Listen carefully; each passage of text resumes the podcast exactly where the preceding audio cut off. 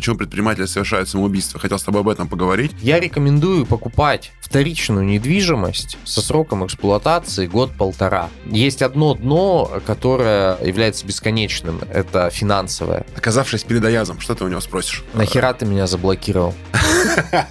Слушай, надо России надо определиться, чего нужно бизнеса больше или бизнес-блогеров. Это я убежден, что разное.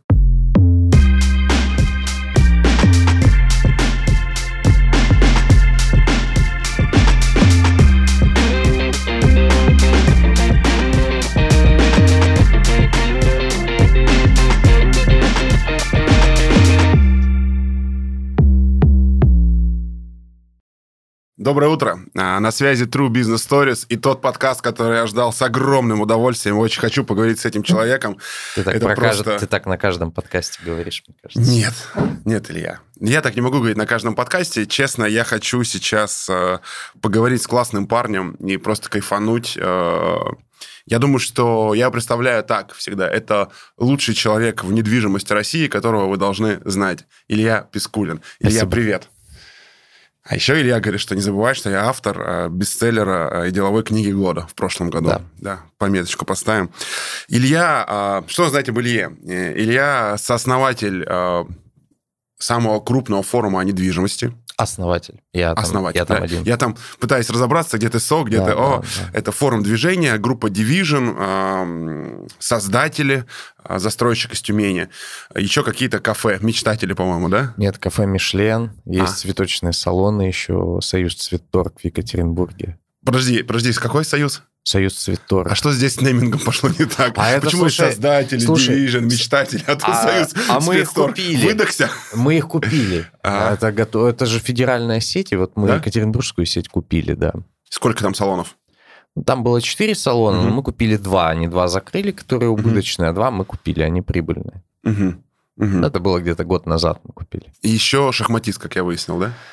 Ну нет, слушай, я просто играю в шахматы, это по-разному. Ладно. Мой внутренний вопрос. Э, говорят, что вот книги, они как татуировки. Если написал одну или сделал одну, всегда очень хочется вторую. Когда вторая книга?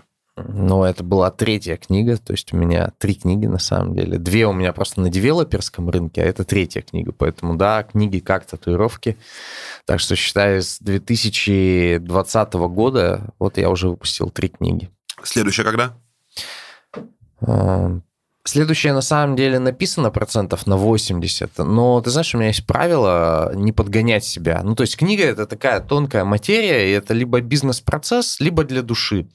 И я в целом, с учетом той отрасли, в которой я работаю, я понял, что над брендом личности можно уже так сильно не работать, ну, просто потому что с точки зрения количества денег это не сильно повлияет. И поэтому я лучше буду работать над качеством. И вот у меня где-то есть сложности с формулировкой мыслей.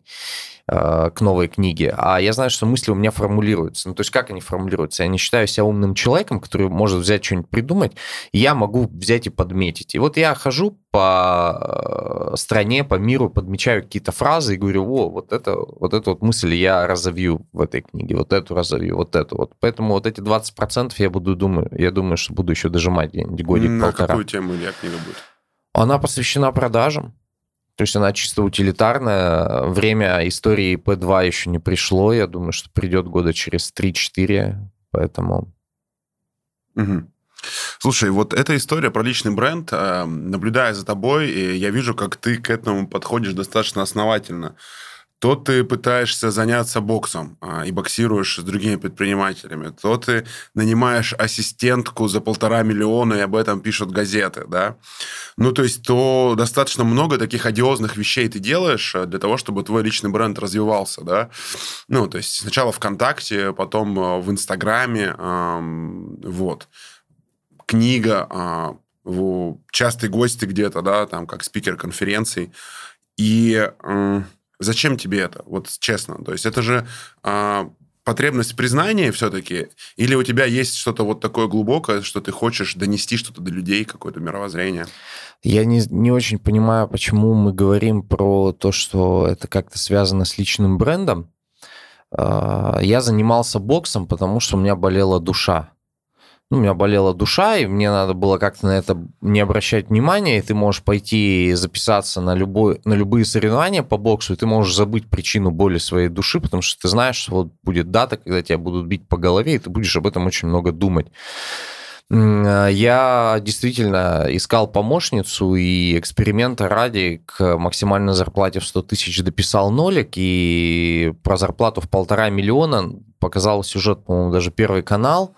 Ну, то есть там сильно большой информационный бум был, но это тоже не особо связано с личным брендом, это скорее азарт. Это интересно, просто вот ты напишешь, интересно, общество сыграет в это или не сыграет.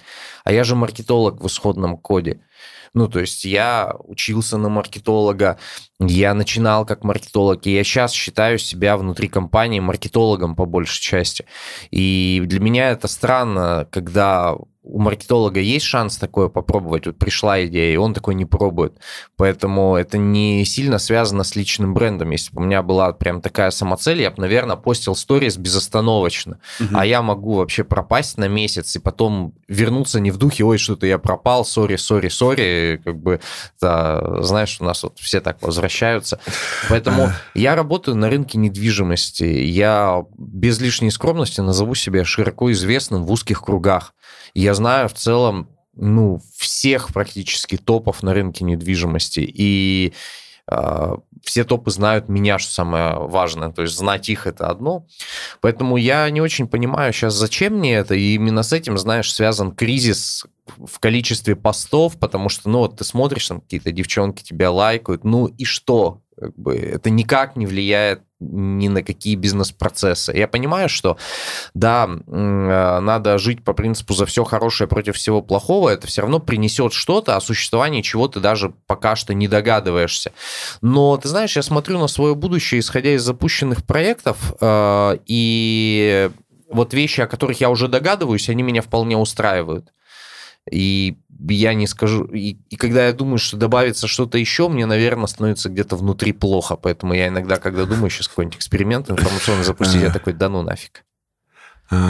Интересно, я в... Ну, размышляя об этом, да, ведя свои социальные сети, я вчера, когда летел в Москву, смотрел интервью с Тёмой Лебедем. Он говорит, что ему первый раз а, прилетело за то, что он блогер. А, первый раз на его детей отразилось, у него их 10, когда он поехал в Мариуполь, и вот, ну, как бы э, та сторона участника, они начали жестко хейтить, и вот прям где-то кибербуллинг делать для детей, как бы, да, и он первый раз, говорит, я задумался, что вот это влияет как-то. И вот как ты думаешь, вот она, твоя публичность, она влияет на личную жизнь или нет? Это хорошо или плохо для человека быть публичным предпринимателем?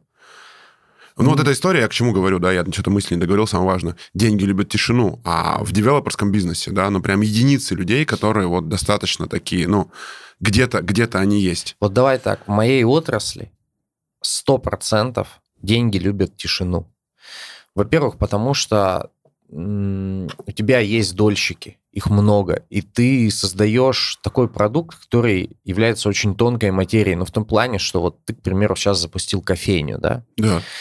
Человек выпил плохую чашку кофе, и его обида длится минуту. Ну, ну а там, окей, 10 минут, окей, день. Но если у человека что-то не так в квартире, то это длится порой всю жизнь. И он это еще транслирует. И поэтому, к примеру, рассказывать о том, что ты зарабатываешь какие-то значимые деньги, а, когда кто-то в этот момент несчастен, да, ну, то есть всякое бывает, ну, к примеру, там, вентиляция не работает у человека в квартире, это тебе может очень дорого обойтись. А, второй тезис, а, все-таки девелоперский бизнес, он действительно не зависит только тебя как от предпринимателя. Ты контактируешь постоянно с властью, ты контактируешь э, с инвесторами, ты контактируешь с землевладельцами, э, с владельцами всяких промышленных баз, например. Вот мы сейчас там одну базу покупаем, и ты знаешь, э, ты, к примеру, звонишь, говоришь, меня зовут так-то, а через три дня он уже знает, кто ты. И очень плохо, если он думает, что ты идиот. Ну, просто потому что он посмотрел, и человек, у которого там 30 подкастов на Ютубе записано, он может подумать, что ты крутой чувак, а может подумать, что ты идиот. И большая часть владельцев промышленных баз думает, что ты какой-то дебил, потому что это, в принципе, все лишнее в их системе ценностей. Я не говорю, что это не значит, э, что это значит, что не надо подкасты э, записывать, но я точно понимаю, что здесь надо быть осторожным очень. А, у тебя есть партнеры, у тебя есть банк, который все смотрит, на самом деле. Какое-нибудь одно неосторожное отмороженное сообщение выдал, а потом тебе на, на переговорах в банке задают вопросы. Поэтому здесь действительно надо думать, и я думаю. И поэтому реже гораздо пощу что-то. Угу. Слушай, а вот э, еще такой вопрос. А почему вот в целом, да, э, так мало бизнес-блогеров в России. Вот мы каждый раз, вот мы сейчас планируем еще одну конференцию, на которой ты у нас выступал. Спасибо тебе за это, кстати, отдельно еще раз, да, прибыли. Мы такие пытаемся подобрать, ну, более-менее людей интересных э, и медийных, да, на которых интересно было пойти послушать. И замечаем, что это как будто разное, да, то есть люди, которые делают значимые проекты, зарабатывают значимые деньги, они у меня есть в, в отношениях, ну, то есть я с ними общаюсь, да, я с ними переписываюсь. Это люди, которые там летают, летают на частных самолетах или, ну, еще что-то такое делают. У них очень много денег. Но они вообще, ну, то есть их там даже в принципе в социальных сетях нет, но им точно есть чем поделиться. А тех, кого, ну, как бы, кого много в социальных сетях, их почему-то не очень хочется звать. Как ты думаешь, вот э, с точки зрения развития малого бизнеса, нужно ли в России больше бизнес-блогеров или нет? Слушай, надо России надо определиться, чего нужно бизнеса больше или бизнес-блогеров. Это я убежден, что разное. Вот ты знаешь, я вчера хотел пойти в магаз в один, купить себе шмоточку. Опачки. И думаю, сейчас перед тем, как выйти, напишу сообщение товарищу. И ну, один из э, критериев, находится ли предприниматель в стрессе, это ты делаешь следующий эксперимент. Ты должен э, спрогнозировать, сколько у тебя времени уйдет на какое-то действие, а потом посмотреть, сколько у тебя реально ушло на угу. это действие. Вот я спрогнозировал, что я буду писать это сообщение минут 15. Писал я где-то его полтора часа. Сколько времени уходит на один пост? На один пост, чтобы его придумать, сфоткать, там, не знаю, кто-то еще обрабатывает, написать, отредактировать, отрефлексировать, смотреть эти комменты, отвечать, сколько уходит времени на один пост. И давай дополним это еще там 10 сторис в день на мой взгляд, вот для меня это с точки зрения того, что, ну, ты, окей, ты должен сделать это нехорошо, но хотя бы не ушлепански. Сколько на это времени уходит? На мой взгляд, на это времени уходит полдня. Если у меня есть бизнес, вот я честно скажу, я в рамках своего бизнеса не сильно занятой человек. Ну, в том плане, что у меня есть свободное время. Вот э, я, когда говорю, что у меня есть свободное время, у меня есть половина свободного рабочего дня. Я не хочу на это тратить время. Я, чем я занимаюсь половину дня? Руководитель – это человек умственного труда. Конечный результат его деятельности – это мысль ну, мысль по развитию компании, что еще можно сделать, а как это сделать. Это же любые бизнес-идеи, они, знаешь, вроде простые материи. Я думаю, что даже так мысль передана другому человеку. Так, естественно же, то есть ага. э, э, вся твоя эффективность всегда лежит за, э, ну, во внешней среде, то есть ты всегда что-то делаешь для кого-то. И даже простую идею, чтобы придумать, нужно очень много сложных мыслей, то есть это надо отрихтовать. Ты потом, у тебя такой вау происходит, ты думаешь, блин, угу. как я до этого не додумался. Угу. А, так вот, вот эту половину дня надо тратить на, эти, на продумывание этих бизнес-идей. И одного дня недостаточно, чтобы придумать такую идею. Может, три года надо, может, два года надо. Вот ты знаешь, у меня есть товарищ, прям друг мой, очень близкий, топовый э, управленец. Он гораздо сильнее управленец, чем я. Он предприниматель. Мы, э, ну, в общем, предприниматель. И э, я просто говорю так, чтобы никто не опознал этого человека. И э, он зарабатывает приличные деньги, но он ничего не создал. То есть он постоянно работает, вот что-то делает, ему на карту там капают деньги. И я ему говорю, слушай, надо вот что-то убрать, чтобы у тебя половина времени осталась свободным, чтобы ты взял какую-то одну тему, вот убери у тебя там, например, четыре начинания, убирай три, оставляй одно, а все остальное время, он говорит, что делать? Я говорю, думай над тем, как развивать вот это одно начинание. Поэтому, отвечая на твой вопрос про бизнес-блогеров, ты знаешь, бизнес всегда говорит лучше человека. Просто он, ну, надо больше времени, чтобы он говорил лучше человека. То есть Додо Пицца говорит гораздо больше, чем сам Федор Овчинников, даже если бы он постил о себе каждый день. Поэтому я убежден, что России надо меньше бизнес-блогеров, и России надо больше бизнеса. Э, и тогда у нас на конференции люди потянутся, потому что у нас будет много людей, которые вообще в принципе не общаются. Единственный способ их услышать это прийти вот на это мероприятие. А так, знаешь, уже все испиты, услышаны, э, увидены. Ну, вот и я считаю, что вообще бизнес-блогеры это такая фундаментальная проблема нашей страны, потому что мы считаем, что бизнес обязательно должен быть публичным. Бизнес может быть публичным, а вот предприниматель, он должен не обществу принадлежать, а бизнесу. Угу. Когда ты был по-настоящему счастлив в последнее время?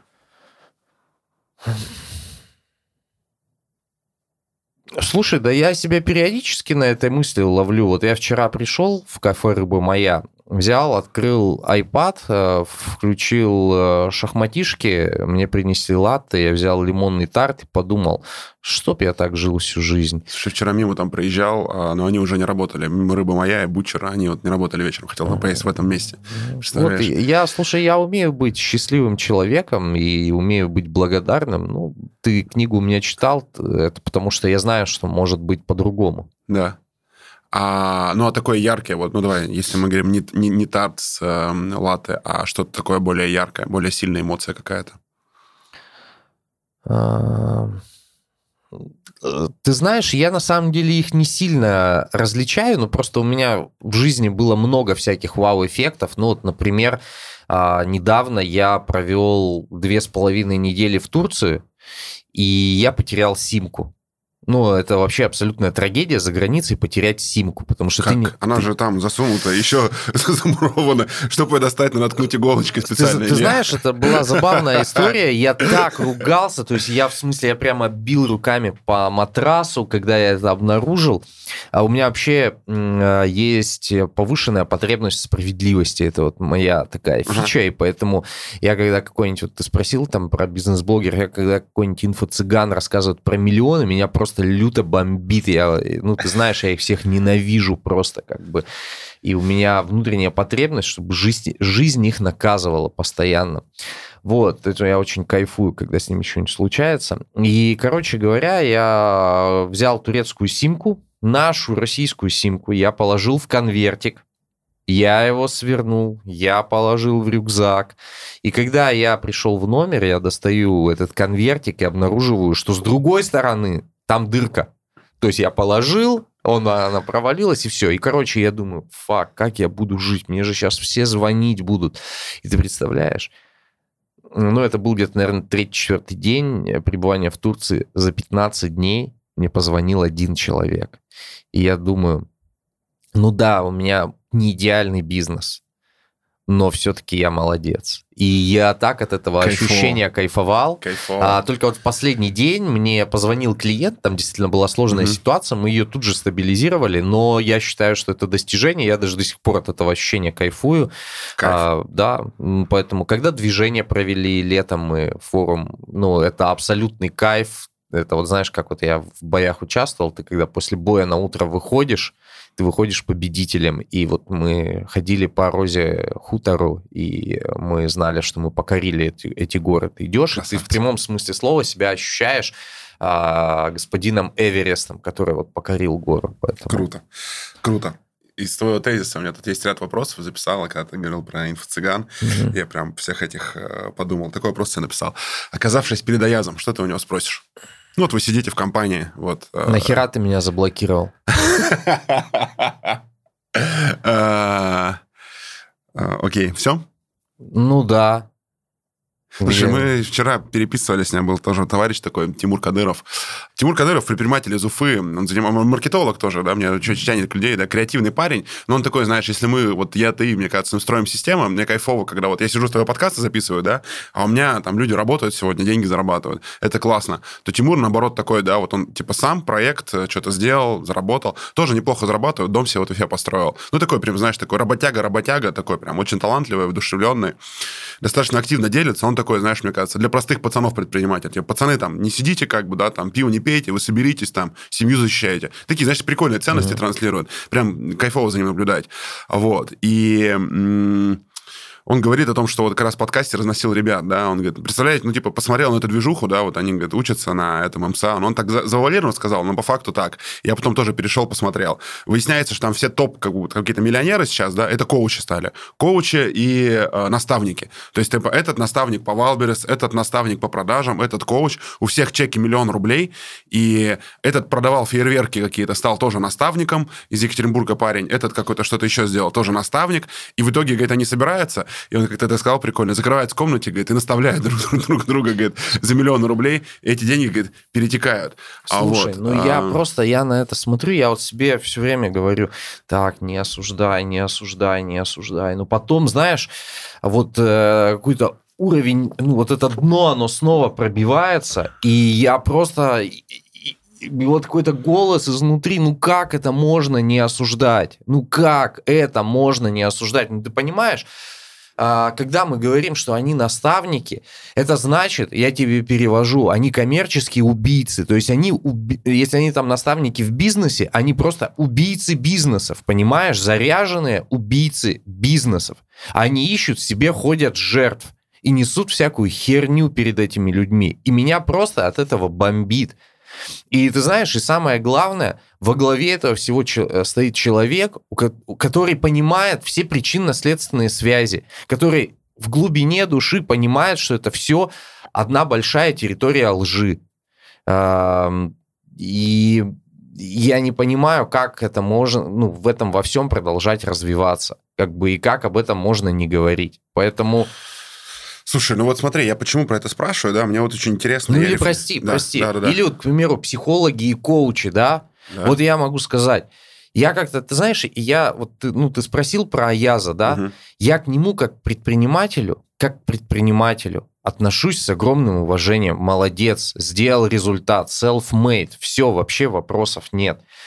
Но вот к этой тенденции, да, э, когда там коучи, там, кто ментор, я вот в видах всего этого не разбираюсь. Вот у меня, знаешь, у меня девушка... Классификация пиздоболов да, России. У меня девушка-психолог, настоящий психолог, который, она решила им стать в 2018 году, до того, как все модели в психологи переквалифицировались.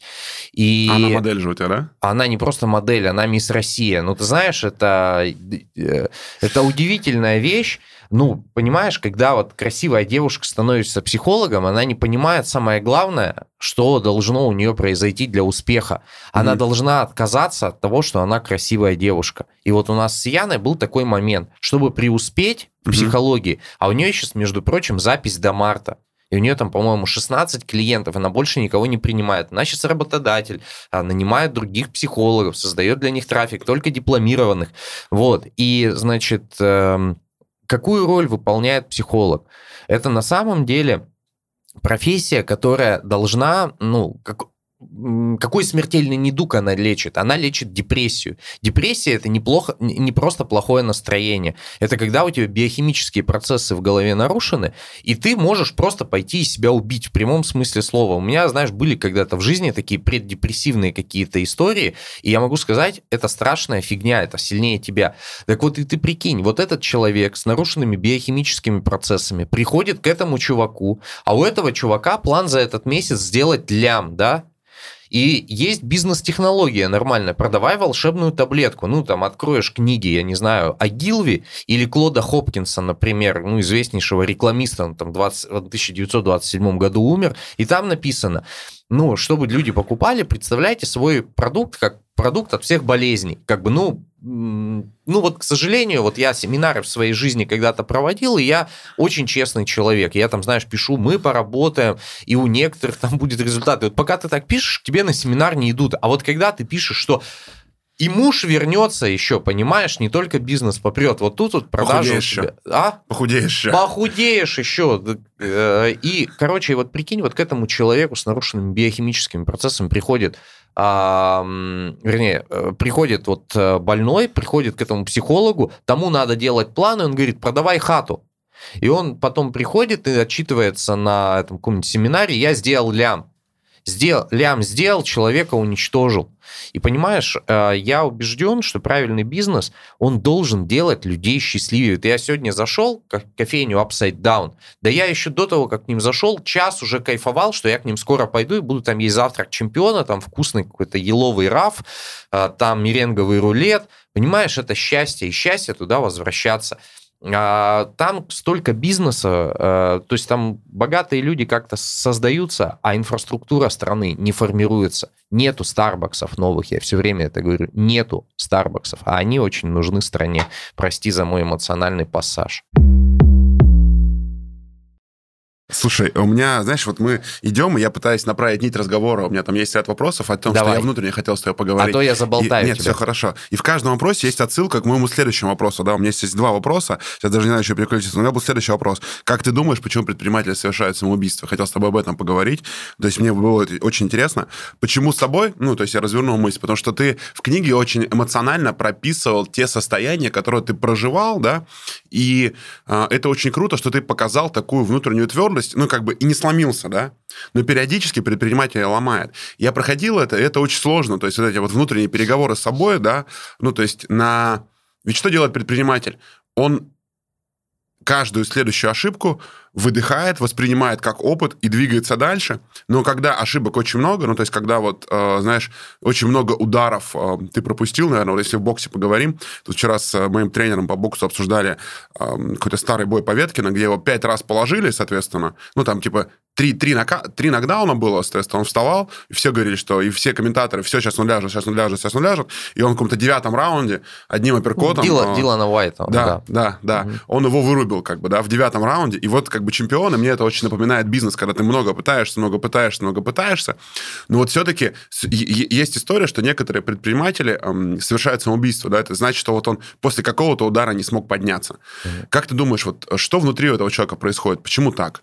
Ты имеешь в виду совершает коммерческое самоубийство, то есть он больше перес... он перестает быть слушай, предпринимателем или ну, физическое? Давай, меня волнует, ну, слушай, прикольный вопрос ты перефразировал. На самом деле два, да, вот есть предприниматели, которые построили большой бизнес, а потом раз, и как будто их стерло, как бы, да, их больше нет, они там не вернулись к этому. Ты знаешь, э, именно эти предприниматели чаще всего по статистике богатые люди совершают э, физические самоубийства да? вообще, то есть, э, ну, я тебе могу ответить Почему? по какой причине.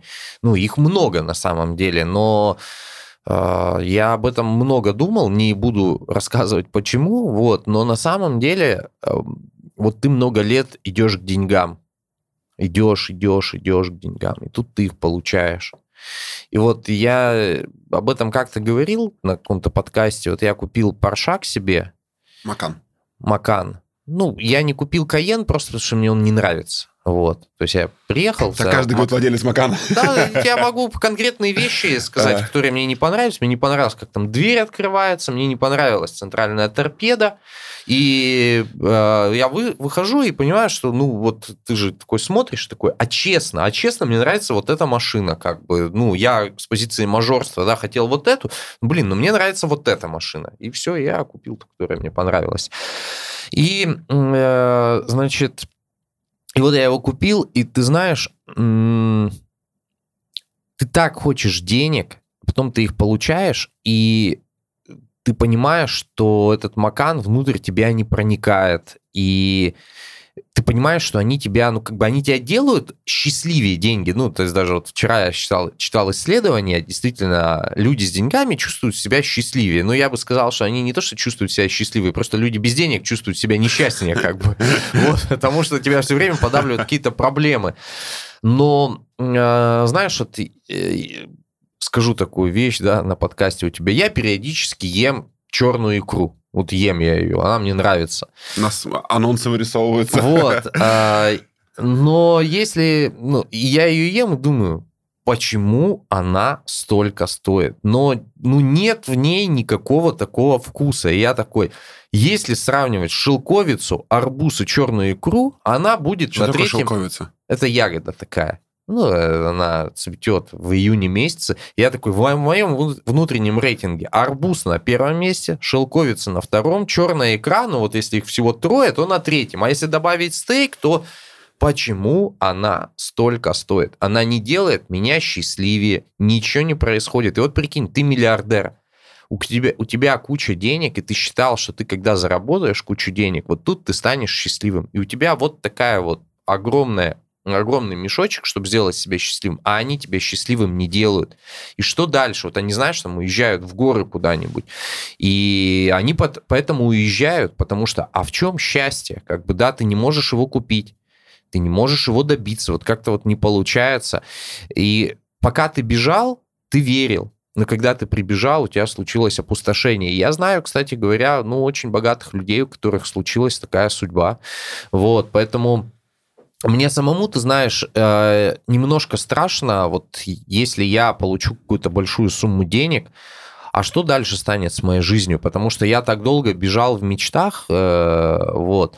Про коммерческое самоубийство. Ты знаешь, э, как ты говоришь, вот предприниматель там падает, падает, падает. На самом деле, вот ты сказал, у тебя или я в истории было столько падений, у меня не было много падений. У меня было одно длительное падение с горы. Просто я, знаешь, а, знаешь, как вот э, угу.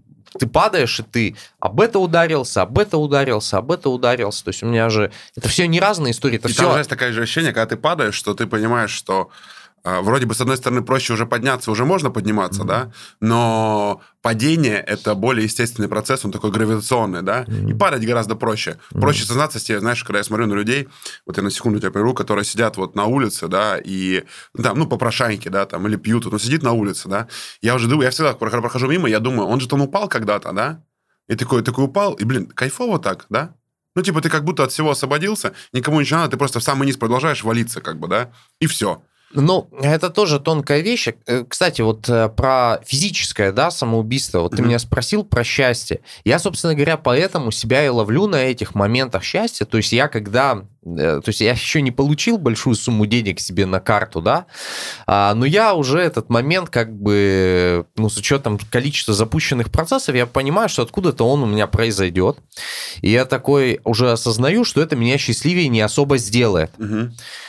И я конкретно нахожусь в поиске других источников счастья, и поэтому, когда ты меня спросил, у меня было, были сходу ответы, и, и поэтому потом мы находим этих людей, которые, там, знаешь, увлеклись триатлоном, еще чем-то, потому что, как это говорится, а, счастье – это когда тебя понимают и когда тебе интересно. И вот они ищут интересы, потому что у них до этого был единственный интерес заработать денег – и они считали, что они, это сделает их счастливее, а их счастливее делал процесс зарабатывания. Вот они ищут другие процессы. А про коммерческое самоубийство. Вот у меня было всего одно падение, но действительно есть предприниматели, которые, знаешь, там расхлопались один раз, расхлопались другой раз, расхлопались третий раз, и они а, потом перестают расхлапываться. Я считаю, что это очень хорошо, что они перестают расхлапываться, и потому что они перестают пытаться, потому что у них не получается. Это о чем-то говорит. Но не все созданы быть предпринимателями. А, и это замечательно, что они делают эти выводы. Вот, то есть э, у нас же как, ты приходишь на форум, да, на какой-нибудь, угу. и там, ну вот на бизнес бизнес-молодости как было? Я не там, был. Э, ну вот я был, и там э, половина находится в жопе, да, ну то есть там яма так называемая, mm-hmm. и они тебе показывают, вот ты сначала понемножку растешь, потом у тебя mm-hmm. яма, ты долго-долго в яме находишься, тебе показывают там, потом у тебя снова всплеск, потом снова яма, и она сколько-то длится, и здесь самое главное не сдаваться, надо продолжать пытаться, и ты э, понимаешь, что там 1800 человек в зале, 900 в яме, и 900 видят вот этот слайд и такие, так я в норме. Просто надо не сдаваться, как бы продолжать, понимаешь? Потому что если им сказать, что вы в яме, и вы оттуда никогда не выберетесь, они никогда не купят цех, понимаешь? И там наставничество никогда не купят. Надо продавать следующую вещь, что бизнес – это игра, угу. как компьютерная, есть какая-то комбинация клавиш, ты их нажал, выезжает какая-то штука. В вашем случае этой комбинацией является вы не сдаетесь, вы не сдаетесь, а потом оно как-то вот вы что-то находите, какую-то нишу, там еще что-то. Но, к сожалению, бизнес это не игра. Здесь не у всех есть хэппи-энд. А, знаешь, есть такое, э, такая хорошая фраза, а, есть одно дно, которое э, является бесконечным. Это финансовое. То есть его можно пробивать э, без конца абсолютно.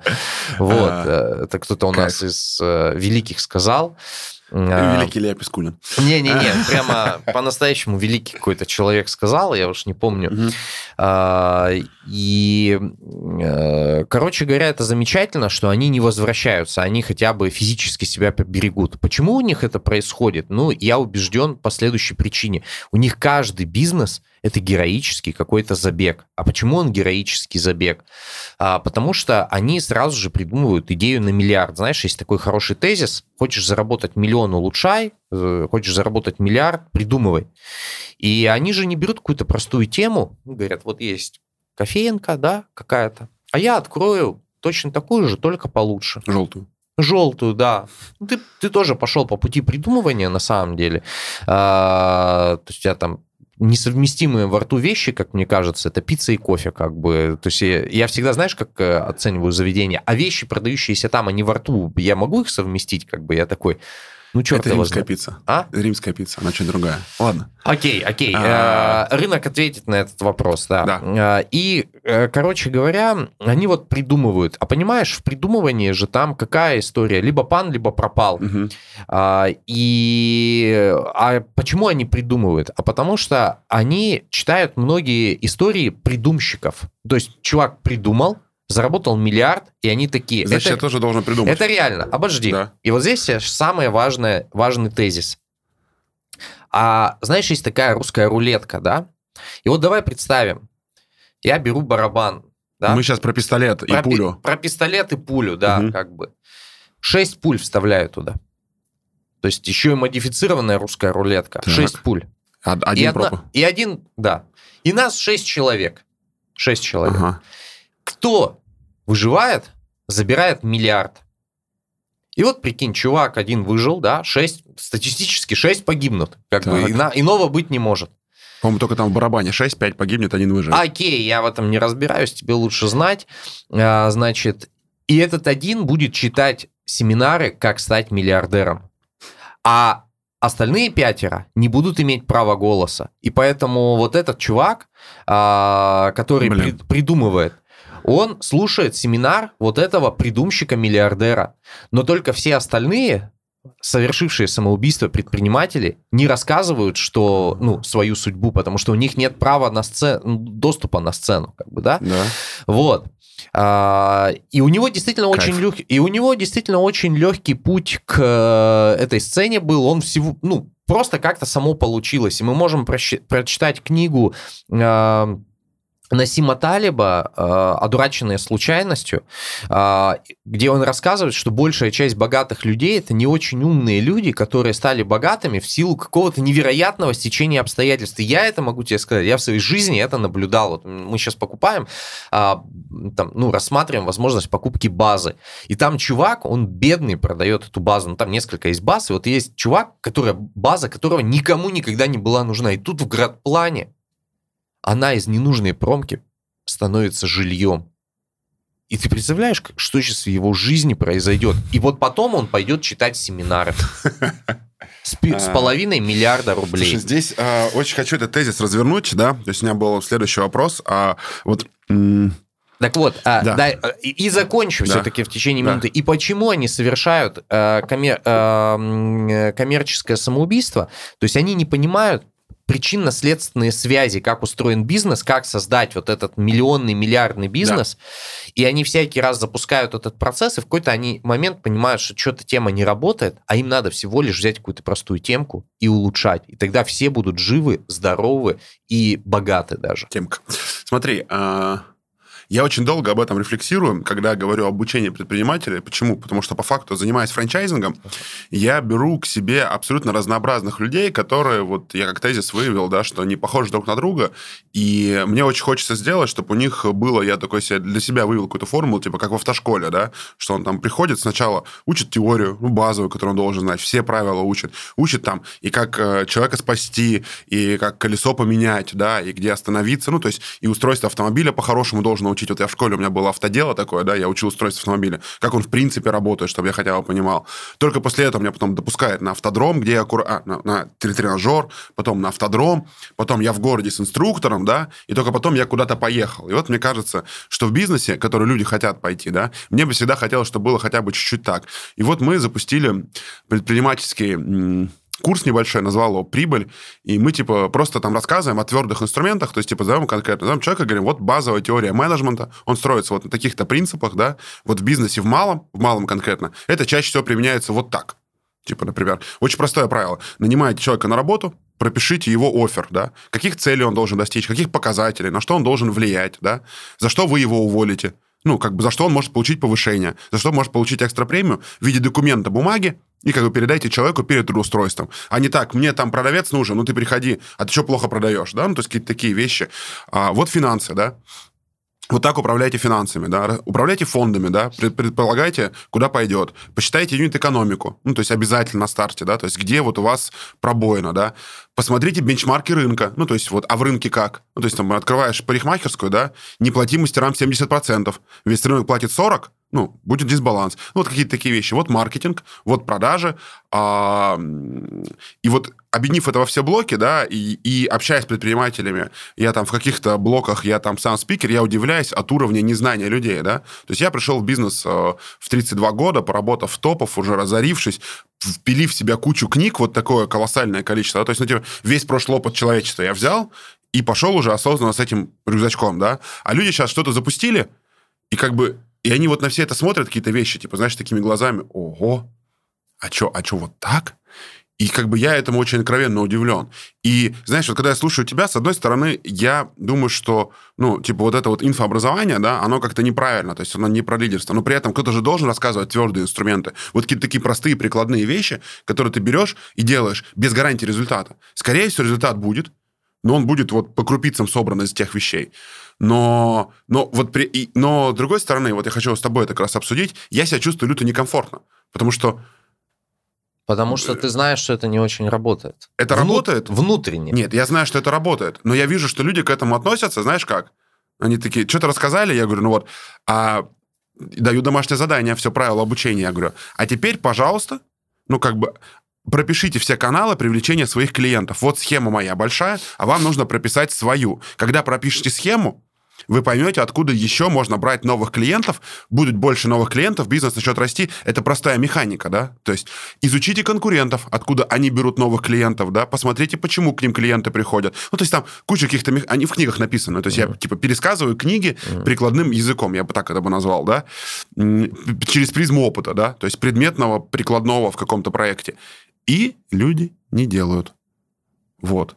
И я себя чувствую каким-то таким, знаешь... Но когда я начинаю рассуждать о мышлении, о силе внутреннего лидерства, о необходимости принятия решения, это тоже важно, принимать решения, как бы, да, мыслить о том, что надо не падать, мотивировать себя, можно получать экстра прибыль, все сидят.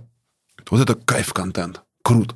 Но все равно ничего не делать. Как жвачка такая, знаешь, такой. Сел, попкорн пожевал, говорю, о, Санька, нормально там в камере, в зуме mm-hmm. этот, вообще стелет как надо. Пойду дальше ничего не делать. В чем И вопрос? Вопрос в том, Нужно ли предпринимательское обучение вот такое или не нужно? Ну, смотри, а, вот когда первое обучение менеджменту у нас появилось, ты же обучаешь на самом деле менеджмент. То есть мы возьмем а, программу MBA, мастер делового администрирования. Да? А, и чему там учат? Бухгалтерии, финансам, маркетингу, продажам. Ты учишь менеджмент. Так ведь? В, в части, да, да. какой-то.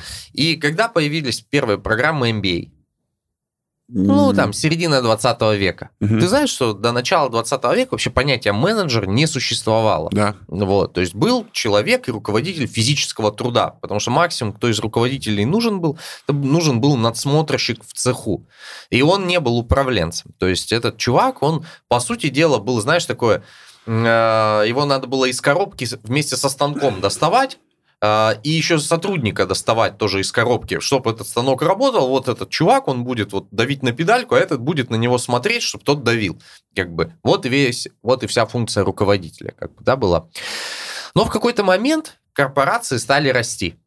Ну, то есть эти вот маленькие компании, маленькие магазинчики стали превращаться в сети, э, цеха из гаражей стали превращаться в цеха все-таки, и в компаниях стали понимать, что им нужны управленцы. Это mm-hmm. вообще какая-то непонятная субстанция была. Система высшего образования тоже стала понимать, что надо управленцев воспитывать. Ну и границы стали преодолеваться за счет логистики и за счет связи. Так вот, и вот они родили программы MBA, чтобы корпорации развивались. Потом они поняли, что эти MBA-программы что-то не очень как бы обучают предпринимательству. И ты знаешь, а, высшее образование, ну, вот э, Болонская, да, она система называется, она достаточно честна в формулировках. Как расшифровывается MBA? Мастер делового администрирования. Что значит администрирование? Мастер делание бизнеса правильно, как бы, да, ну, то есть это бюрократ, который вот следит, чтобы все делалось верно. И вот они после того, как поняли, что они что-то бизнесу не сильно обучают, родили программы и MBA, да, Executive MBA. И ты можешь посмотреть, на, о чем там, на что сделан упор. На лидерство. На лидерство. Не на предпринимательство, на лидерство именно. И вот здесь знаешь все ответы на твои вопросы. Почему? Вот до MBA, до вообще осознанного существования менеджмента как явления, а у нас были в мире предприниматели? Были. Были. И жили, и развивались как бы абсолютно.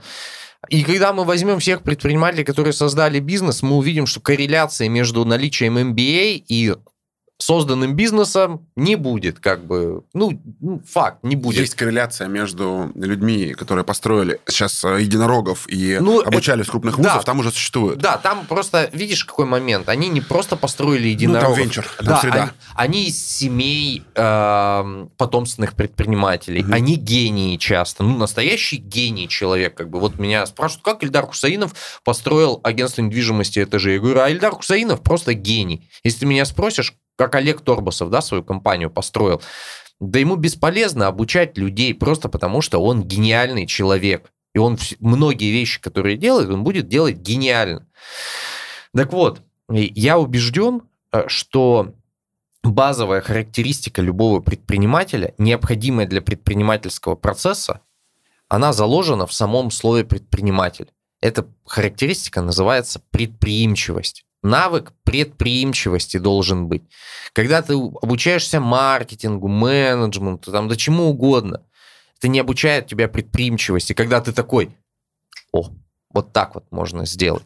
И понимаешь, э, люди с амбицией, да, предпринимателя, mm-hmm. и люди с навыком предприимчивости это разные вещи. То есть что значит разные? Человек с навыком предприимчивости это как футболист, который может обводить. Он не в теории думает, о, можно сейчас прокинуть. Он не думая берет и прокидывает мяч, обводит как бы и все, просто потому что у него этот навык, ну вот там вот откуда-то, да, угу. пришел. Вот это как занятие спортом. Вот э, я, знаешь, у меня есть всего один вид спорта, который, в котором я талантлив. Это водное поло. То есть я в нем настолько талантлив, что когда в Турции э, я отдыхал, там был игрок сборной России, мы играем, и он меня спросил, за какой клуб я заигран. А я играю только в Турции. То есть, я представляешь, я там за жизнь играл 7 отдыхов по 2 недели, например. То есть, представляешь, это просто ну, реально невероятный талант как бы какой-то. Я сам с него офигеваю. То есть, я там в девятке пробиваю, человеку нос мечом ломал. То есть, бросок очень сильный, обвожу. Меня никто никогда не учил обводить. Так вот, и предпринимательство это такая же штука. То есть, почему многие делают? Да, mm-hmm. они не знают, как делать, просто они чувствуют, что можно сделать. Просто делают. Да, и вот теперь возвращаясь к твоему вопросу MBA, да, вот ты обучаешь их вот этим вещам я убежден, что на этих вещах бизнес не строится. Когда эти вещи очень нужны? Улучшить, дожать, да, как Смотри, бы. А, вот тут очень важный момент, да, то, то сейчас уйдешь не туда. Я говорю о том, что я уже беру существующих предпринимателей, да, да, да. они я... уже что-то создали, запустили свой салон красоты, и вот они в каком-то таком, ну, какой-то выручке, там, не знаю, там, до 500 тысяч рублей, до миллиона как бы находятся, да, и то есть, и вот а, явно, чтобы им пройти дальше, да, то есть, скорее всего, не хватает каких-то компетенций, как бы, да, либо времени, либо чего-то еще. Но есть же жизненный опыт других компаний, как бы, да, почему нельзя применять-то? Ну, собственно, ну, хотя бы примерить на себя. Не обязательно применить, примерить хотя бы. А, так вот. Я говорю о существующих не создать предпринимателя, да, а вот. улучшить предпринимателя. И вот я закончу свою угу. мысль, и поэтому когда берут вообще зеленых не предпринимателей и говорят, мы вас сейчас этому научим, нет, вас научат менеджменту, Угу. Но у вас просто этого гена нету, как бы вот э, может ли он взрасти, да, попав в какую-то среду, в какой-то момент, хоп, у вас может что-то ёкнуть. Почему вот эти товарищи не принимают, не применяют? А, ты знаешь, чтобы применять, надо иметь видение как. Ну, то есть надо иметь, ну, то есть они понимают, ты знаешь, вот как вот ты боксом, да, занимаешься, тебе тренер показывает какое-то какое-то простое упражнение, например, бьем левой, да, как бы, ну. и у него это очень органично получается, как да. бы, да, вот. А ты прикинь, ты им говоришь делать маркетинговый план, делать макеты, а ты приходишь на бокс и не можешь нормально руку кидать, она у тебя, ну, некрасиво. То есть, представляешь, как, эм, ну, э, здесь фишка, знаешь, в чем?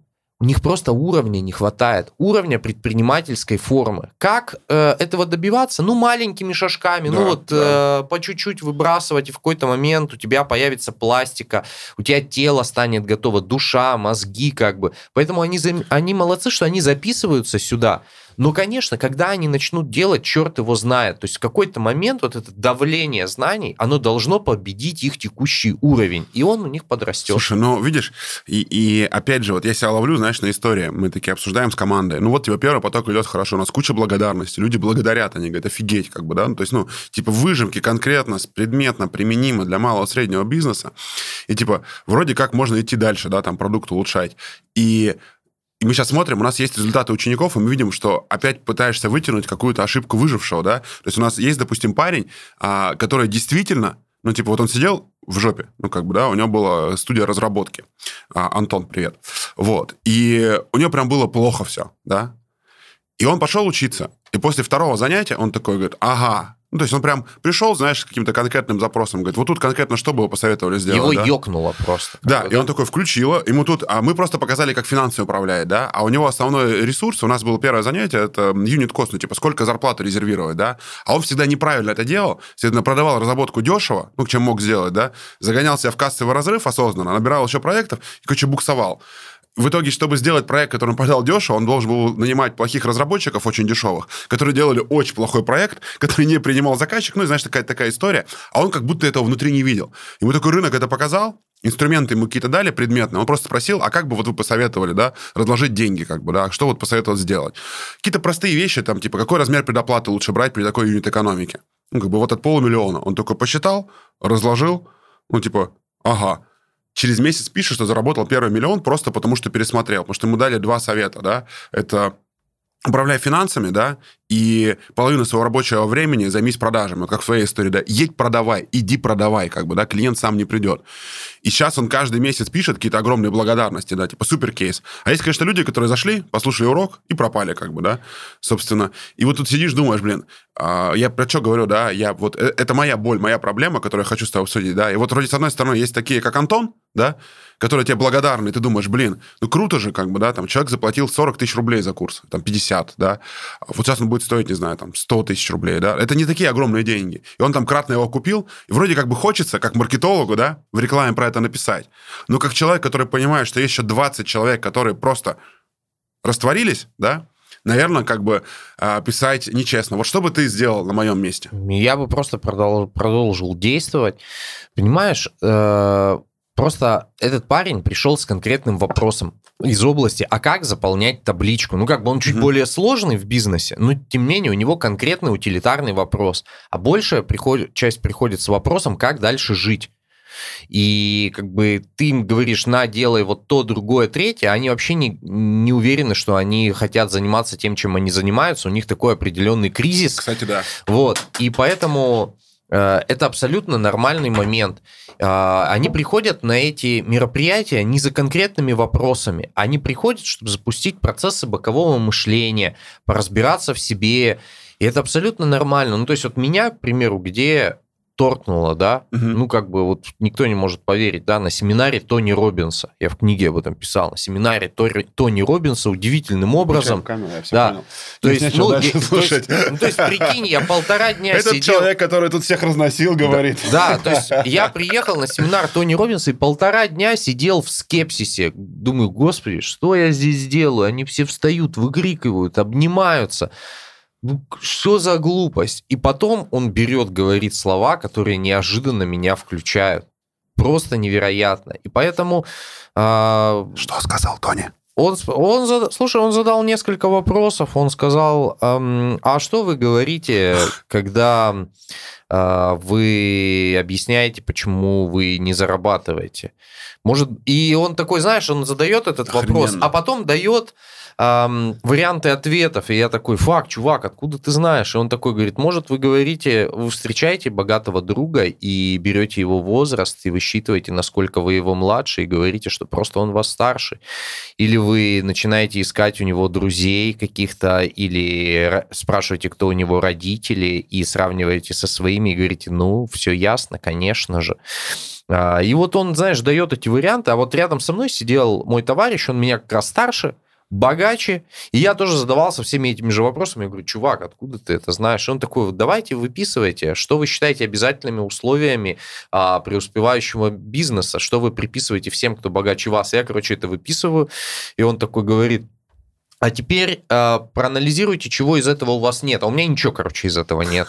Вот. И он такой, а теперь вспомните человека, который, у которого тоже всего этого нет, а у него есть успешный бизнес. Я вот просто поворачиваюсь направо, да, как бы вот мой товарищ сидит, такой говорит, вот вам пример, как бы. И ты знаешь, и меня это удивительным образом взяло и включило. Поэтому это абсолютно нормальные вещи. Люди приходят не с конкретным вопросом, поэтому нет и конкретных действий. Они, почему они не делают? Они не хотят, они не уверены, что им это надо. И они имеют на это право. И поэтому будь честным, как система высшего образования. Ты даешь просто знания. Кто хочет действовать, ну, обратиться к тебе, а как делать, как бы, а кто нет, ну, дал знания, все нормально, люди пошли дальше мыслить.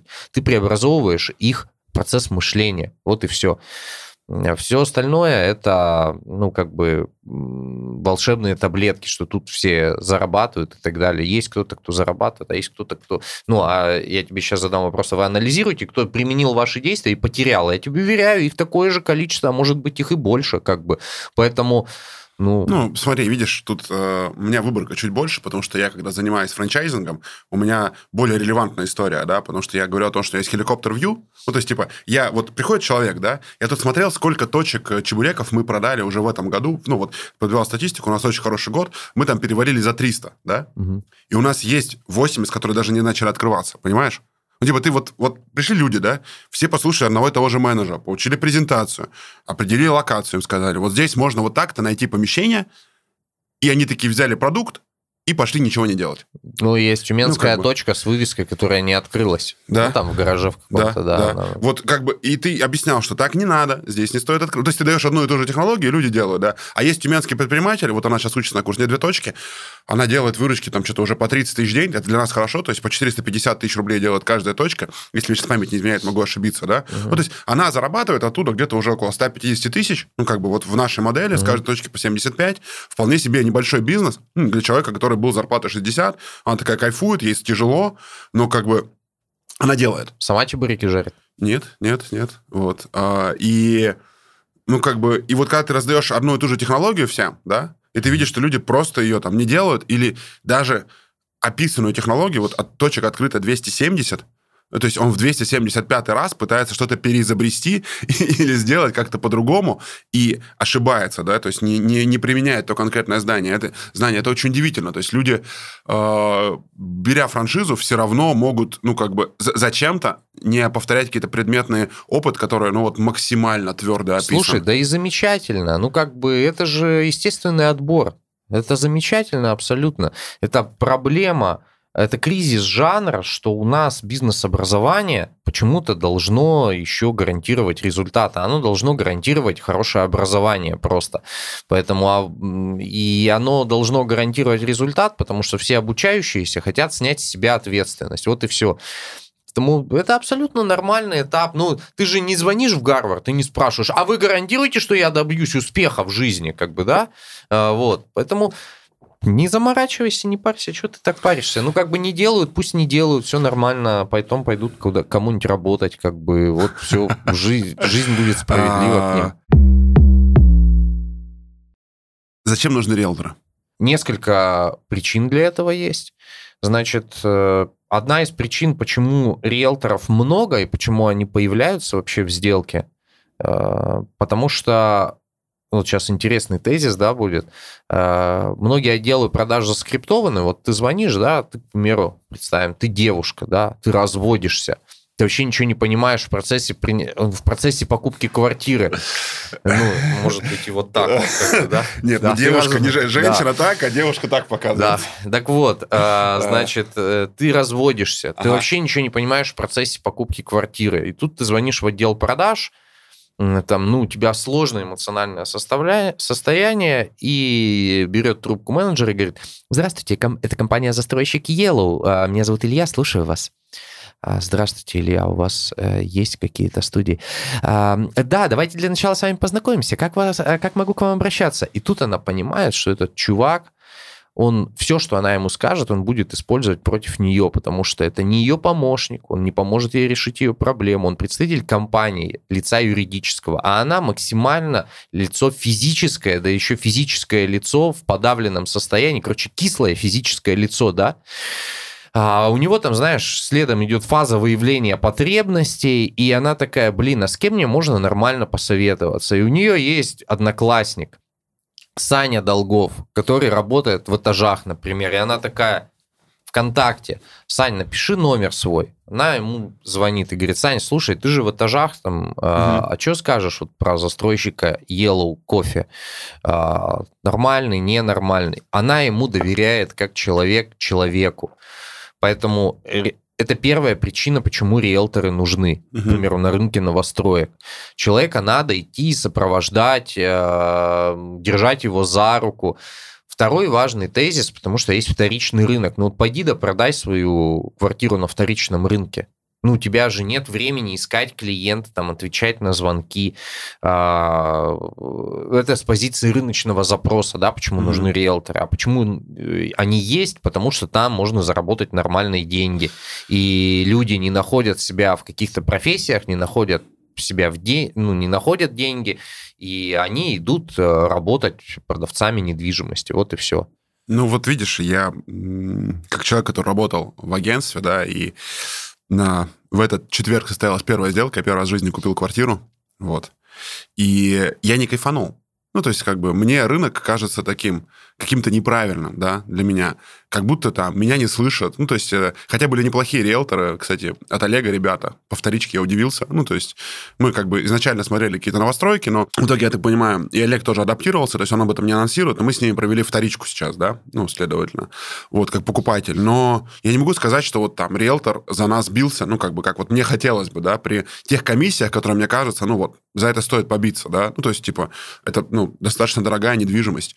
И а, хорошо, ну, то есть я, если бы я вот таким образом поменял, покупал квартиру в Новосибирске, это бы стоило там процент от новосибирской квартиры, то, наверное, бы там вообще кайф, mm-hmm. да. От московской кажется, что, блин, ну, как бы вот сумма-то сильно больше, да, и риэлтор получит сильно больше, но, типа, хотелось бы поприкольнее, да, то есть как-то вот как-то по-другому. Причем не могу сказать, что, да, просто вот ощущение того, что, как ты сказал, да, вот это вот, что человек пытается решить мой запрос, как бы, да, максимально хорошо, да, его нет.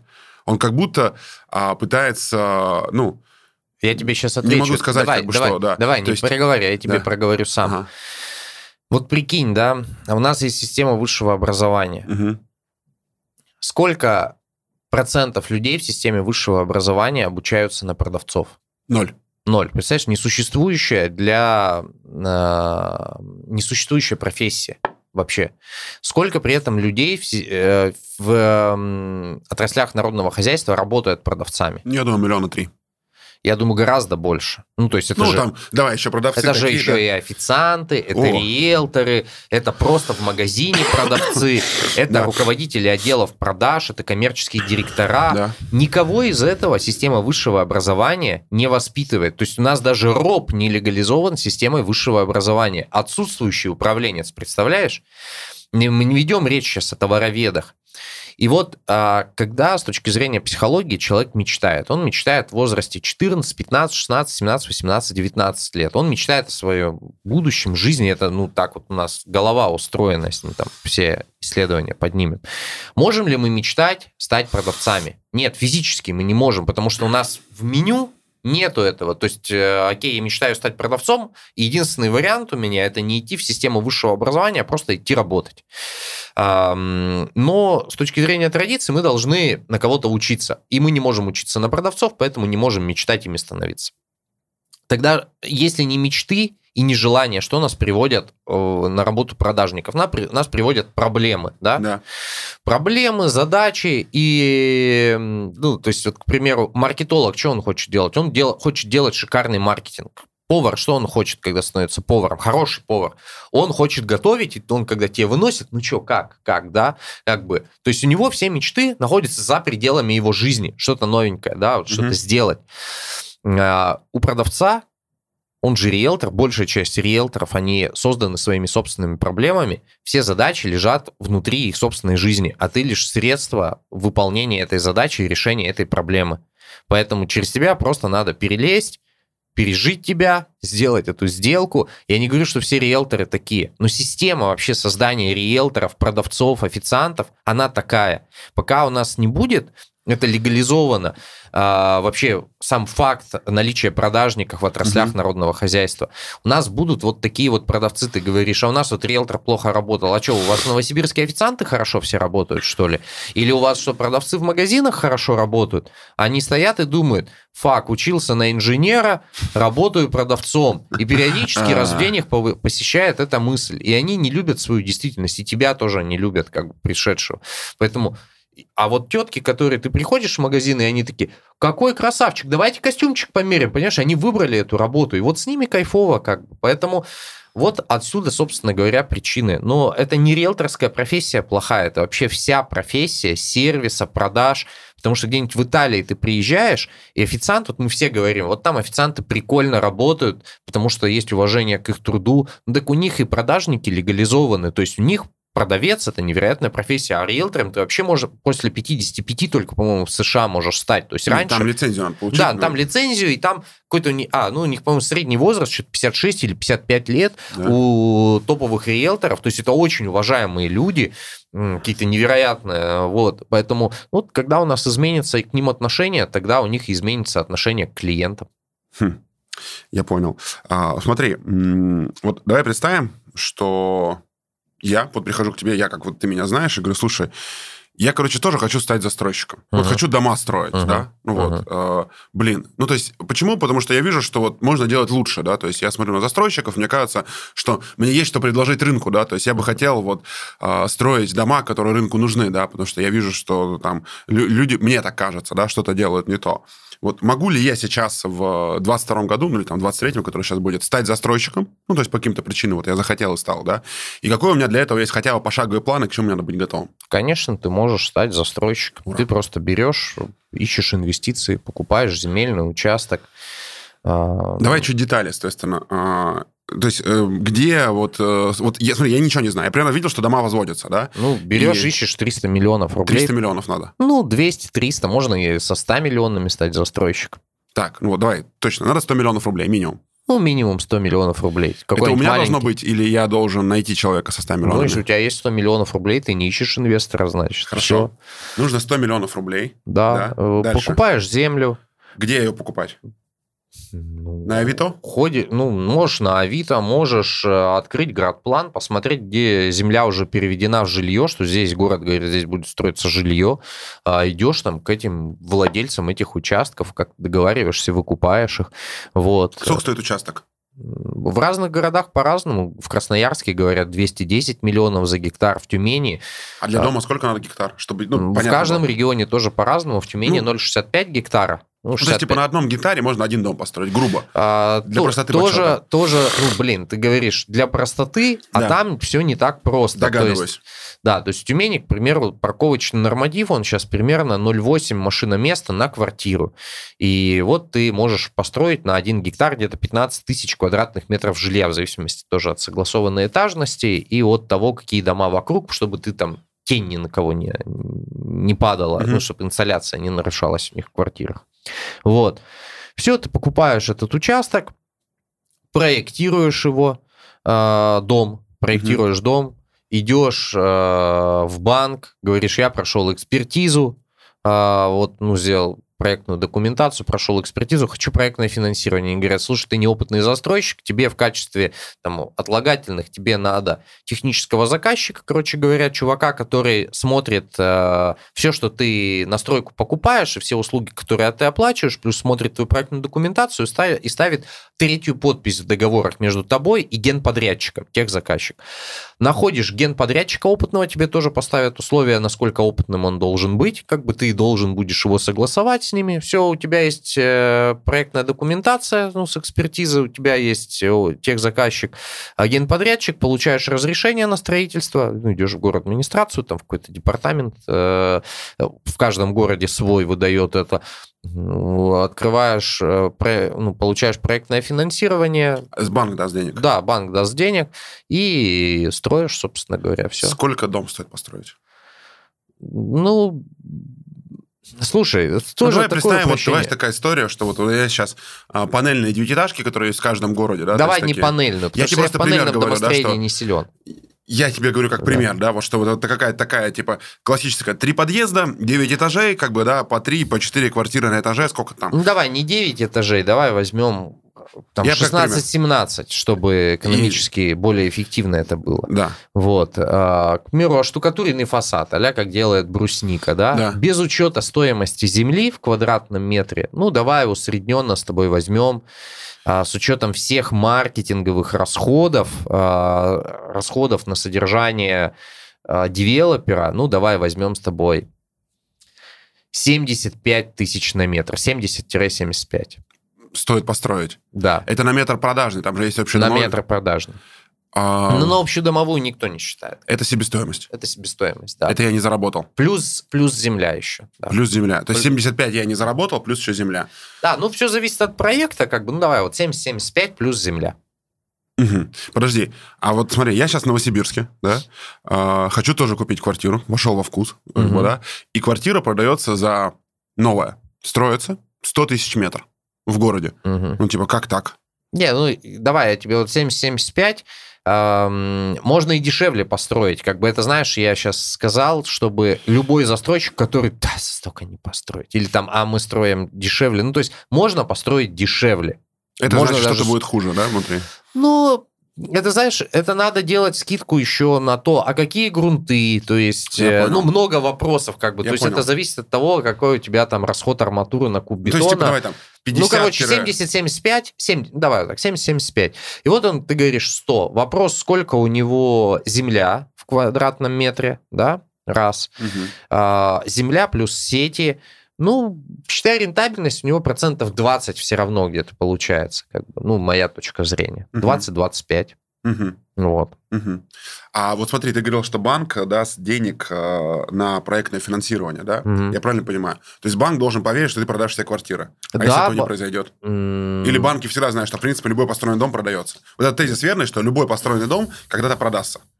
Ну, нет, это неверный тезис. Э, он верный только если ты фигню не строишь, а фигню строят достаточно часто. Или ты, к примеру, ну, фигню в смысле, знаешь, есть...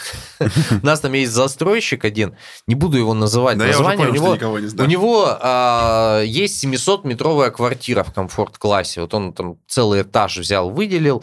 А, ну, там не 700, по-моему, что-то в районе 500 у него. Ну, естественно, она никогда не продастся. А есть у нас, к примеру, чувак один, он продает квартиры в регионе по 350, по-моему, что ли, тысяч за метр, когда там все остальное по 100. Ну, тоже она никогда не продастся. Поэтому вопрос а, продукта и цены. А так, в целом, если просто нормальные обычные квартиры, не очень плохие, они все когда-нибудь продадутся по нормальной цене, по какой-то там более-менее справедливой, да, все продастся. Ну, потому mm-hmm. что это вечный вопрос. Это же не еда, которая, ну, много альтернатив, и а, как бы она портится. Жилищный вопрос, он был всегда. Всегда есть кто-то, кто ищет новый дом себе. Mm-hmm. Окей. Вот. А что бы ты порекомендовал все-таки сейчас? Это покупать э, первичную или вторичную недвижимость? Вот сейчас, в 2022 году.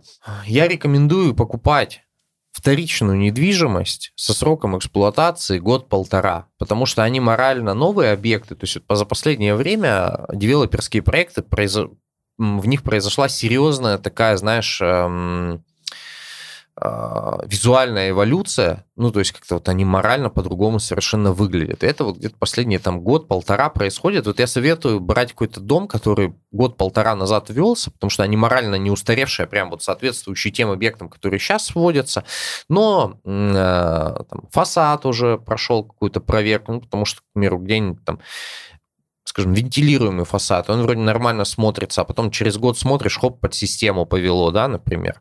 Поэтому хорошо, конечно, когда дом позимовал. Но в регионах, например, таких объектов очень мало, потому что, вот, к примеру, мы сейчас вводим наш объект в эксплуатацию, угу. и я считаю, подобных проектов а, они вводятся только в этом году. Ну, мы очень старательно, к примеру, строим, спасибо моим партнерам за это. А, но не все так делают. Ну, короче говоря, не во всех регионах есть возможность купить что-то морально соответствующее, что было введено год или полтора назад, но в основном устаревшее. Вот. Угу. И у нас в Тюмени, например, небольшой выбор таких объектов. Хотя Тюмень очень активно строится. Активно строится, но сказать, что там много прогрессивного жилья... Вот сейчас строится много прогрессивного, но сказать, что до этого было что-то прогрессивное построено, ну, не так этого много.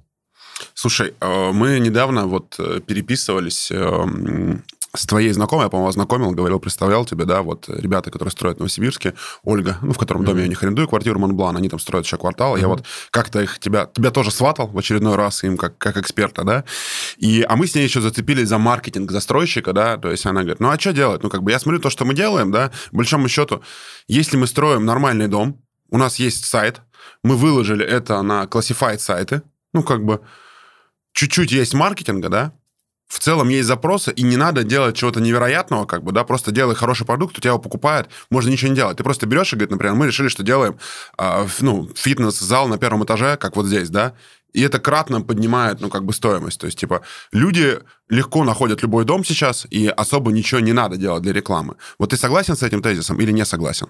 Слушай, ну, вот э, Первое, я категорически не согласен. И я не согласен не потому, что у меня есть мнение, я не согласен, потому что у меня есть опыт. Действительно, она с одной позиции верно говорит. И понимаешь, какой момент? Вот дом продается. И там с позиции простого человека просто невероятные деньги. Ну, то есть, и ты прикинь, ты можешь получить эти деньги и ничего не делать. Как бы вот она говорит, да, Саш, мы можем получить невероятные деньги и можем продолжать ничего не делать. Но я тебе хочу сказать, что, а если, давай предположим, у них очень хороший продукт, да, угу. и у них, к примеру, есть 100 клиентов в месяц, которые звонят, да, угу. звонят. У них есть цена 100 тысяч рублей за метр. Они тратят на маркетинг там 2% или 3%. Угу. А вот теперь давай представим. У них есть 100 клиентов, они тратят 3000 рублей с метром, и давай представим, мы делаем нашу цену 112 тысяч рублей за метр. Угу. 112. И в маркетинг мы вкладываем те 3 тысячи угу. и еще 5. И еще 5 тысяч с метра. То есть это просто невероятное увеличение бюджета. X3 угу. фактически, да, получается. Да. А, насколько больше у нас трафик станет? Он может стать реально даже не в три раза больше. Может, ну окей, он станет в два раза больше. Он mm-hmm. станет в два раза больше, например, просто потому что люди будут заходить на сайт и видеть, что цена высоковатая, например, да, и поэтому он станет не в три раза больше, а в два. Хотя за счет эффекта синергии, ну, когда у тебя дофига там счетов и всего продвижения, на самом деле вот этот эффект работает, тебе непропорционально больше идет людей. Mm-hmm. И я тебе задам вопрос, а они будут продавать столько же квартир, сколько они продавали, только Теперь за 112 тысяч за метр. Не знаю, от рынка зависит, наверное. Ну, то есть, для рыночной цены как это? Мне кажется, будет больше. Ну, то есть, вероятность, что будут больше продавать. Вероятность, что будут больше продавать. Второй тезис. Хорошо, давай, допустим, они будут продавать меньше. А, но они будут продавать меньше, дороже. а? Но дороже. но дороже, да. И вот прикинь, мы сейчас с тобой вот это э, рассуждаем, но а дом у них, к примеру, 5 ну, давай представим, 10 тысяч метров. И мы с тобой mm-hmm. только что придумали, как заработать там, ну, 5 тысяч плюс с метра. Дом 10 тысяч метров. 50 миллионов. 50 миллионов, да. Цена эксперимента 50 миллионов рублей. А у них дом, я видел их объекты, не 10 тысяч метров. То есть цена вопроса там 200 миллионов, 300 миллионов. Это равно цена всех усилий многих людей за всю их жизнь. Поэтому... Mm-hmm И я тебе хочу сказать, что там не невероятные усилия какие-то надо э, сделать для этого. Просто немножко включить Почему фана. застройщики это не делают? Да просто потому, что для простого человека это достаточно большие деньги. Как бы, и можно ничего не делать, просто продолжать жить свою жизнь. Это ведь эксперимент, это длительные. Мгм. Это не как ты в кафе там баннер вывесил, и вот они идут. Это эксперимент там длиной год, полтора, два, три, как бы. А, ну, их можно понять, их можно понять. Я сам иногда устаю и такой, да, пусть оно все идет, как идет, как бы. Вот, но это дорогостоящий эксперимент, и понимаешь, вот а, хочешь заработать миллиард, придумывай. Вот они придумали, все, миллиард будет. А хочешь заработать еще миллионы, улучши. Мгм. Поэтому вот здесь вот там- Круто, там есть круто, что улучшать. кайфово. И Сейчас- застройщики да. так делают. Кстати, Да. вот как я рассказал, начинают тратить много, там экспериментируют, но этот баланс надо найти максимальной рентабельности. Мгм. Окей, а, у меня буквально пару вопросов осталось. А, смотри, первое, вот эм,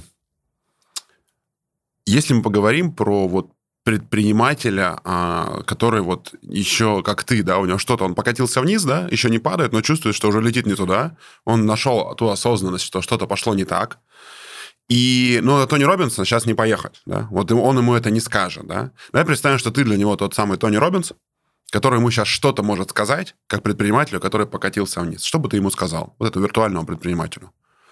Ну, первое, зафиксировать все убытки, ну, то есть прямо осознать, какие убытки у вас будут, сделать убыток плановым, чтобы он не огорчал. Ну, все, как бы вы понимаете, что сейчас будет так, так, так и так. Зафиксироваться на какой-то отметке, ответить себе на вопрос, будете ли вы этим дальше заниматься, или вы окончательно убили свою репутацию, и там у вам нет доступа в рынок. Если вы убили, начните с малого, ну, то есть начните с того уровня, с которым вы физически находитесь, и не на котором находится ваше эго. Наше эго с верхней точки очень долго сходит, как бы, потому что мы вспоминаем себя обра- на, в лучшем состоянии. Мы такие, блин, как я мог так облажаться? Вот же все еще недавно было вроде бы неплохо. И начать с малого и улучшать, улучшать, улучшать, и начать э, идти по пути э, зарабатывания миллионов. Ты спросишь, а ну а что, Илья, миллиард это не заработает, э, что ли, вообще в твоей методологии? Это как бы неправильно как-то? Я говорю, нет, не неправильно. Я говорю, просто чтобы придумать, надо очень много думать. А чтобы очень много думать, надо улучшать. И вот ты заработаешь миллиард, придумав много улучшений на миллионы, и потом одно из улучшений случайным образом будет гораздо сильнее, ну, сильнее, чем ты мог себе представить. Поэтому начать с малого. Большое само получится. Если ты всех больших предпринимателей возьмешь, их интервью спросишь, как они так, они тебе все будут рассказывать одну историю. Да мы просто как-то работали, как-то вот оно само. Вот. Так что Согласен. А, три твоих внутренних качества, почему ты предприниматель? Первое, я люблю людей, которые работают у нас в компании, в команде. И моя главная мотивация это проживать, жить с ними каждый день. Вот э, я просто люблю прийти в компанию, видеть всех этих людей и знать, что я нахожусь в абсолютно безопасном поле. Меня никто не предаст, не уволит. И в моей, в, в моей жизни все это было. И вот это меня мотивирует делать так, чтобы этих людей было больше. Меня всегда спрашивают, «А ты какую роль себе отводишь? Я говорю, что моя роль работодателя. Что значит работодателя? Придумывать и давать людям работу, чтобы работников было больше. Потому что я знаю, что у меня есть способность делать людей внутри компании счастливыми. То есть, ну вот, я знаю, что ты заходишь, когда к нам, у нас есть такая как-то хорошая аура. Вот, и мне это очень нравится. То есть вот э, это, я не знаю, как это качество характеризовать, но, короче, вот в этом направлении. Раз. Любишь сотрудников? Лю- Люблю сотрудников, Раз. да. Второе, у меня есть э, эвристическое мышление, ну, то есть я могу что-нибудь взять и придумать, что-то своевременное, а, я могу, и это обязательно будет иметь какое-то хорошее такое говорящее название, и это будет прикольная идея, то есть вот мы взяли, бахнули форум в Алмате, ну, движение уже пройдет в этом, ну, в 23 году не только в Сочи, но и в Алмате, и мне все пишут, блин, как это своевременно, вообще шикарно, ну, то, что нужно. И у меня есть способность, вот у меня даже у Яны вот э, деятельность в области психологии, ей там все время придумываю какие-нибудь э, психологические центры, названия, концепции работы, ну, это у меня безостановочный такой процесс. Мне иногда жалко, что жить всего одну жизнь, потому что я бы с удовольствием прожил бы еще одну и сделал бы какое-то дело, но я понимаю, что меня на кофейню не хватит, как бы, ну, то есть с учетом моих планов, я понимаю, что, ну, эм, одно дело все равно за жизнь, как бы лично моя точка зрения. Ну, если ты не Олег Тиньков, у которого там и банки, пельмени, и магазины, и пиво. Вот. Ну, слушай, наверное, как бы все. Два. Да, да, наверное, вот из этого все у меня проистекает. Я нахожу хороших людей, я придумываю прикольные идеи. Ну и есть, наверное, последний тезис. Я хороший переговорщик, то есть я могу договориться. Окей. Вот.